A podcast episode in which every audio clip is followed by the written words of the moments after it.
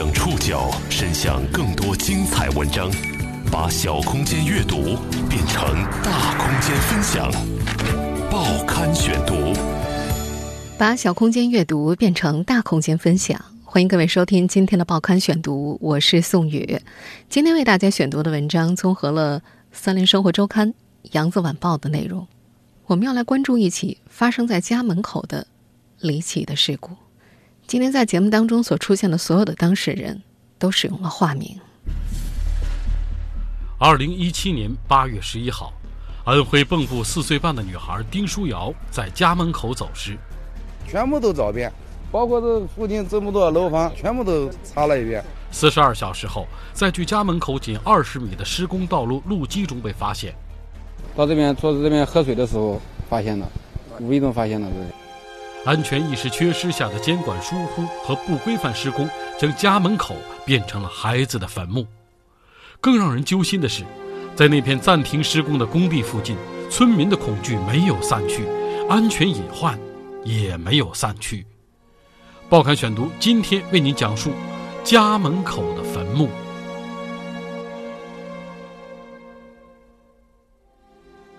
四岁女童离奇失踪。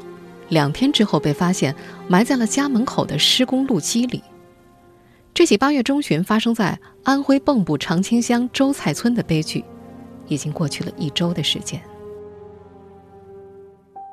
蚌埠长青乡周蔡村毛塘颍位于城郊结合部，这个村子的北边是一片新建小区，有的小区已经有市民入住了，还有的在继续施工当中，没有交付。在这片新建小区和周蔡村之间，有一条正在施工的道路，叫做兴中路。谁也没有想到，这条道路竟然会成为四岁女孩丁书瑶的坟墓。事发一周之后，新中路工地已经停止了施工，但是工地周围依然没有围挡，人们可以随意进出。出事路面在阳光下。泛着刺眼的白光。只是，村中的孩子似乎销声匿迹了，只有一些年长的村民，偶尔会在路上乘凉。时间回到一周之前，二零一七年八月十一号，本是暑假里再普通不过的一天了。那天下午四点左右，丁书瑶在家看电视，他爸爸到外地去配货了，妈妈。在家里辅导上小学的哥哥做功课。四岁的瑶瑶没有玩伴儿，她便从后门跑到了家后面的新中路工地上去玩。那是他和隔壁的孩子一起玩耍的地方，距离他家后门仅几米远。周蔡村地广人稀，整个村子就是一个大型拆迁现场，边修路边拆迁，需要修到哪儿就拆到哪儿。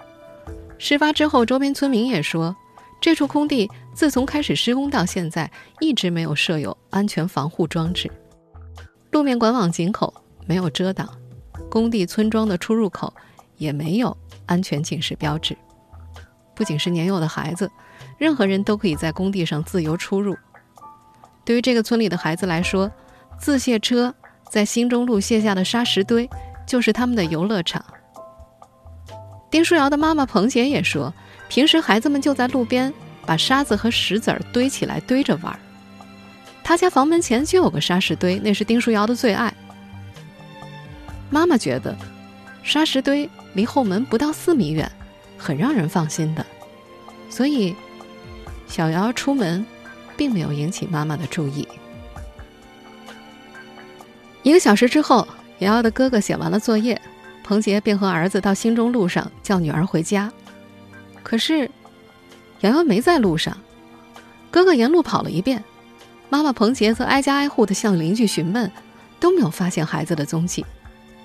一开始，这个妈妈怀疑孩子是不是被拐了，但是转念一想，这大白天的路上人来人往，即使被拐也会被发现吧。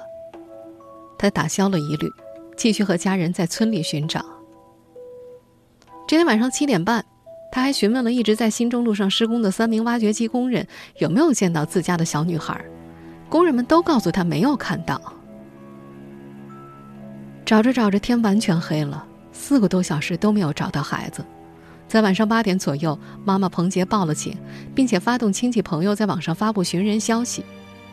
报警之后，彭杰还到派出所配合警方辨认村口的监控录像。他期望通过视频迅速找到女儿的下落，可是没有结果。他只能告诉在淮北配货的丈夫，女儿失踪了。孩子的爸爸连夜赶往家来。而这个时候，平时和丁家私交甚笃的周蔡村支书蔡书记已经做好了搜救的准备工作。因为对当地的地形比较熟悉，和乡政府和公安部门的人员也熟识，蔡书记掌握了搜救工作的指挥权。他和各方约好，这天晚上八点半在新中路集合。他记得当时就像部队分配任务一样。把村里的党员、村民先分成了三组，把乡政府的人、公安的人和志愿者也分成了三组，分别编入之前的三组里。搜寻的每组人都有本地熟悉地形的村干部带路，分别到村里的房屋、新中路上以及周边的小区去搜寻。孩子在家门口玩耍失踪了，家人和亲朋有各种各样的猜测。在这个被工地围绕的小村庄，人们很快被发动了起来，开始了拉网式的寻找。找了两天多，一无所获。人们完全没意识到，从一开始，搜索方向就错了。报刊选读继续播出：家门口的坟墓。前面也说了，周蔡村是一片拆迁区，被工地环绕。外来的工人都租在村里，可以随意出入。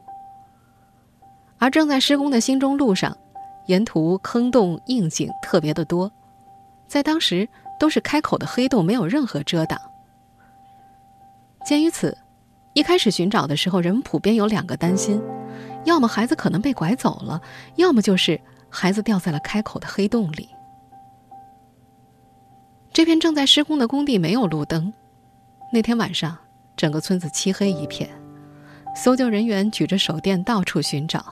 又组织了几百号村民，然后就说扩大范围的去找，在那些村周边呀，然后继续往外围去找。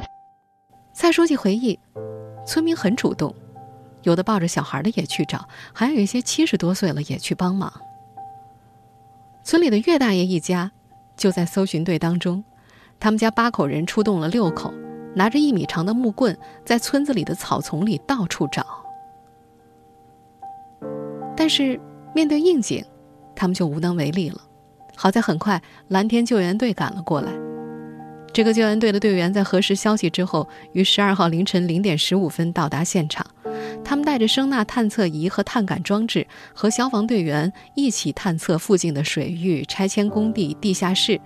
排查了二十一个下水道，覆盖方圆一公里的范围。到了第二天凌晨三点多钟，他们还调集了路口的监控录像，确认没有人把孩子带走。我们蓝天救援队来了，然后消防队也来了，这下水道从东找到西，全部都找了。进到下水道。哎，拱到下水道里面找，每个岔口里面有岔口，全部都找遍。就这样，一百多人，第一天搜寻了方圆三四公里，一无所获。第二天早上六点，下起了大雨。雨势整整持续了一上午，但是没有人歇下来。当天，搜寻人员扩充成了四组。村内的小组除了再次排查前夜的踪迹，还着重搜索村中的空置房和一些巷道。村民们记得能找的地方都找了，连家里的厕所都用手电照过。他们还特意到对面的小区去调集监控录像。但是那些小区的摄像头都是朝向内部的，没有路上的影像。一直到了第三天上午，仍有四个组在分头搜索。这时搜救人数已经上千了。村子周围有不少在建高楼，没有开电梯。乡政府组织的人还一层一层的爬上去，挨户挨户的搜索，生怕找漏了。搜一栋楼就需要好几个小时。附近这这么多楼房。没有一一件留能落下的，全部都都查了一遍，包括村庄都是地毯式的搜搜索一遍。可是就这样，他们依然没有找到孩子的踪迹。他们没有想到，一开始他们的搜寻方向就错了。因为天气炎热，搜寻志愿者们每天都会备上几包矿泉水防暑。最开始，这些矿泉水放在丁家门前的土坡上。八月十二号的大雨让那些土路泥泞不堪，水就被搬到了混凝土高地上。到了八月十三号上午十点钟，有人再送来几包矿泉水。有位志愿者无意当中发现，有一处水稳层。踩上去是软的。村民在这围着这里，在这里就是刚收，从周边收完的时候，到这边坐在这边喝水的时候发现的。对，无意中无意中发现的这里。村支书蔡书记当时恰好就坐在高地上休息，他记得，他们把矿泉水搬开，一位村民把鼓起的水泥包块扒住，用力一搬，就看到了孩子穿的黄色衣服。蔡书记说：“他当时坐的位子就在孩子的旁边，还有人之前直接就坐在那上面了。有一块翘起来了，有一块跟他高低不高低不平，有一块，他们最后就就掀开一看，就看到了小孩的衣服，是吧？最后，身高一米一的小女孩，有一半身子被嵌入了地里。当时在现场的岳大爷还记得，孩子的脸部朝下，身上压着一块不到十厘米厚的混凝土块。”孩子的腿部、头部有伤，但是身上以及周围没有大片血迹。村民们徒手挖掘，手脚只能够扒出一半儿。后来，在法医和警察用电钻等专业工具深挖了三个小时之后，八月十三号下午两点多，小女孩的遗体被完整挖了出来，送往殡仪馆。掩埋瑶瑶的地点距离丁家家门口并不远，直线距离不到二十米。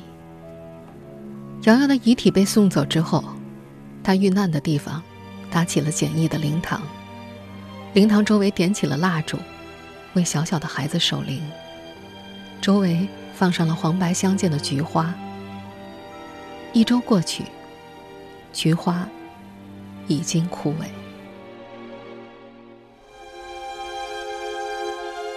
四岁小女孩的遗体被找到后，当地警方很快发布了调查结果。一个星期过后，人们对此调查结论的追问并没有停止。孩子到底是怎么死的，成了压在丁家人心头的巨石。报刊选读继续播出：家门口的坟墓。八月十八号，蚌埠市公安局宇惠分局公布正式公报。八月十一号十七点左右。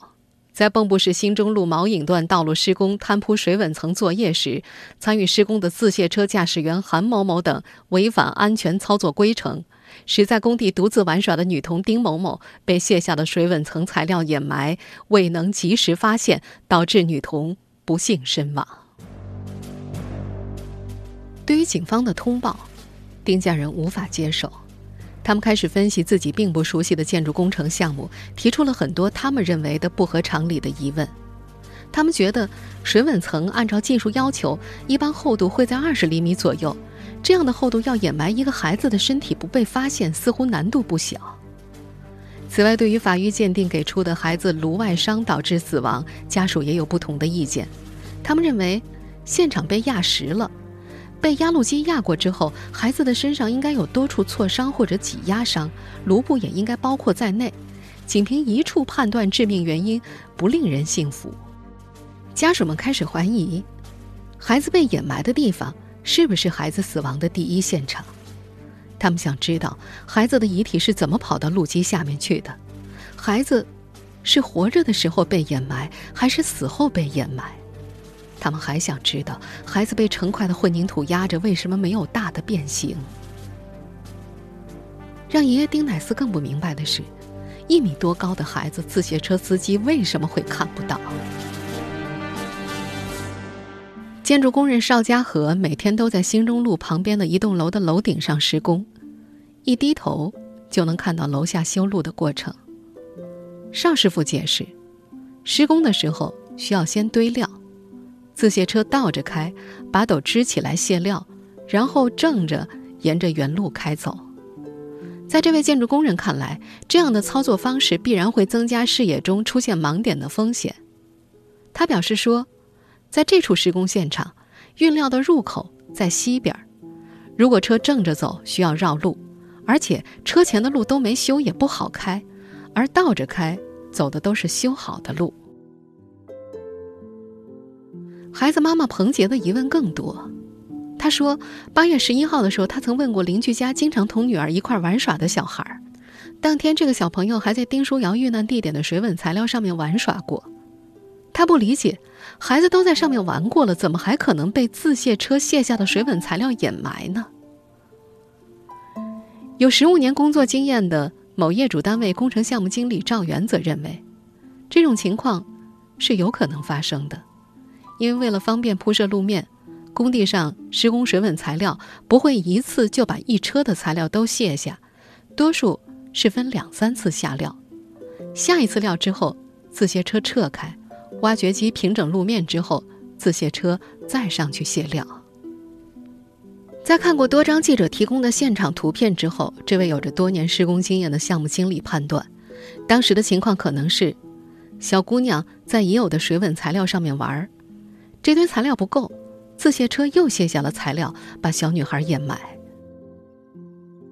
不过，在警方没有公布完整的案情之前，这些只是猜测，而这些来自外界的猜测和解释，也似乎难以平息瑶瑶家人的心头疑问。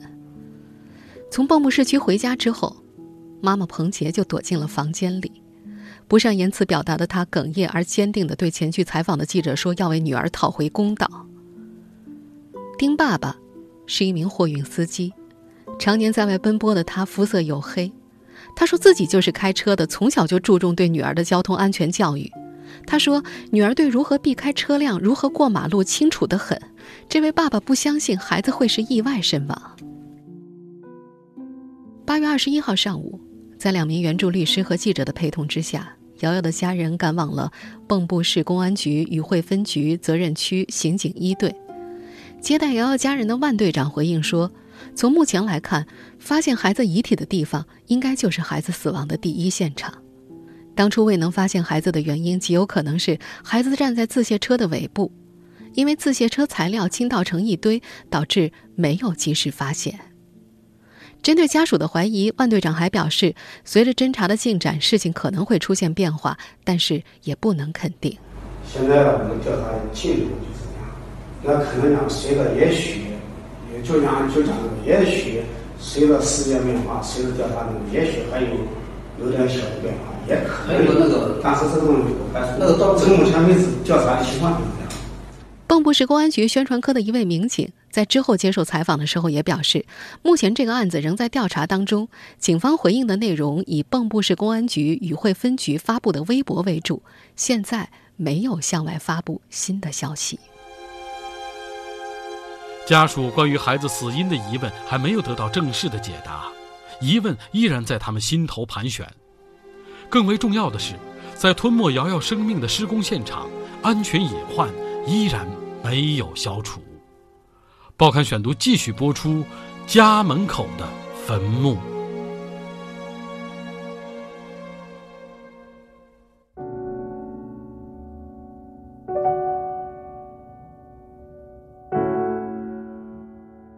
如果没有这场悲剧的话，丁家人和其他邻居一样，即将享受乔迁新居的喜悦。八月二十一号下午，瑶瑶的爷爷丁乃四坐在屋里的凳子上，两个眼皮不断的打架。连日来的奔波让他很是疲惫。他说：“房子已经装修好了，正准备搬新家呢。”他还说：“瑶瑶也盼望着住新房子。”因为爸爸妈妈常年在外，瑶瑶平时和爷爷奶奶相处的比较多。爷爷有卖花的生意，中午骑着三轮车回来，只要瑶瑶在家的话，都会跑出家门迎接。他还记得小孙女特别会说话，很早就懂事了。瑶瑶的爸爸妈妈经常出差，每次出门的时候，小小年纪的瑶瑶都会叮嘱父母要注意安全。瑶瑶的外婆也说。开学之后，外孙女就要去上幼儿园大班了，挺聪明的一个小丫头，机灵的很。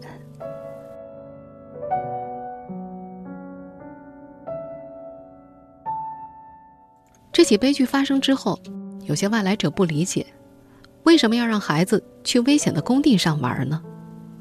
村里七十多岁的岳大爷却反问：“ 村里的孩子不都这样吗？在村里随便玩，谁会去管呢？”但事故过后，再也没有村里的孩子被允许到新中路上去玩了。丁书瑶失踪之后，新中路的施工也已经停止，施工道路通往黄山大道入口被绿色的围挡遮住，坑洞、硬井上铺有木板，旁边也立了一块警示牌。有十五年工作经验的某业主单位工程项目经理赵元介绍，像新中路这样施工地点紧挨着住宅，严格来讲是需要硬隔离的。什么叫硬隔离呢？就是用砖砌的围挡把施工区域和居住区域区分开来，而这条路的两侧没有任何围挡，村里的孩子可以轻易的进入施工现场。退一步讲，就算为了方便村民出行，如果用小区内修建通道设施的标准来施工，即使孩子在工地里，也会避免受到伤害。根据赵源的介绍，挖掘机施工的时候，周围是需要拉起警戒线的。倒沙石的时候，现场也要有旁站人员提醒旁边的人注意，同时用吹哨等方式提醒挖掘机工人视线内的盲点。南京一位路桥专家在接受《扬子晚报》采访的时候也表示，除了施工现场没有设置围挡、现场没有安全人员等等之外，从专业的角度来说，施工方如果规范施工的话，也不至于发生把孩子埋进水稳层这种骇人听闻的事儿。这位专家表示，建筑公路也是自下而上分层筑起来的，最下面是路床层到底基层，水稳层到面层，这每一层的厚度以及施工进度都是有时间要求的，不是说三五天就能修好一条路，必须是一层筑好之后，经过检验合格，再进入下一层建筑。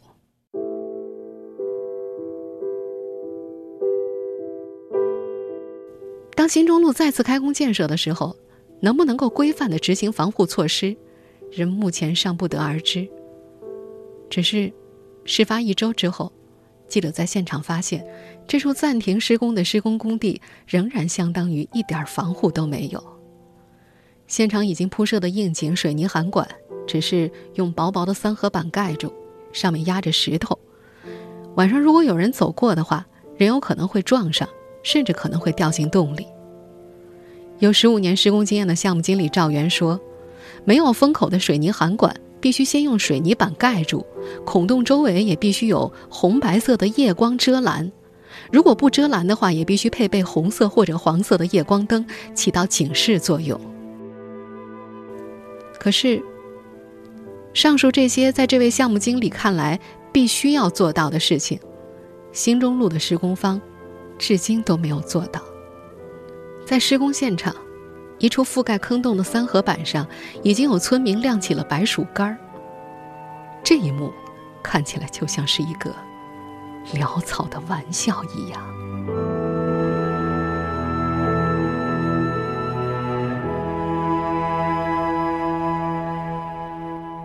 听众朋友，以上您收听的是《报刊选读》，家门口的坟墓。我是宋宇，感谢各位的收听。今天节目内容综合了《三联生活周刊》和《扬子晚报》的内容。收听节目复播，您可以关注《报刊选读》的公众微信号“宋宇的报刊选读”，或者登录在南京网易云音乐。我们下期节目时间再见。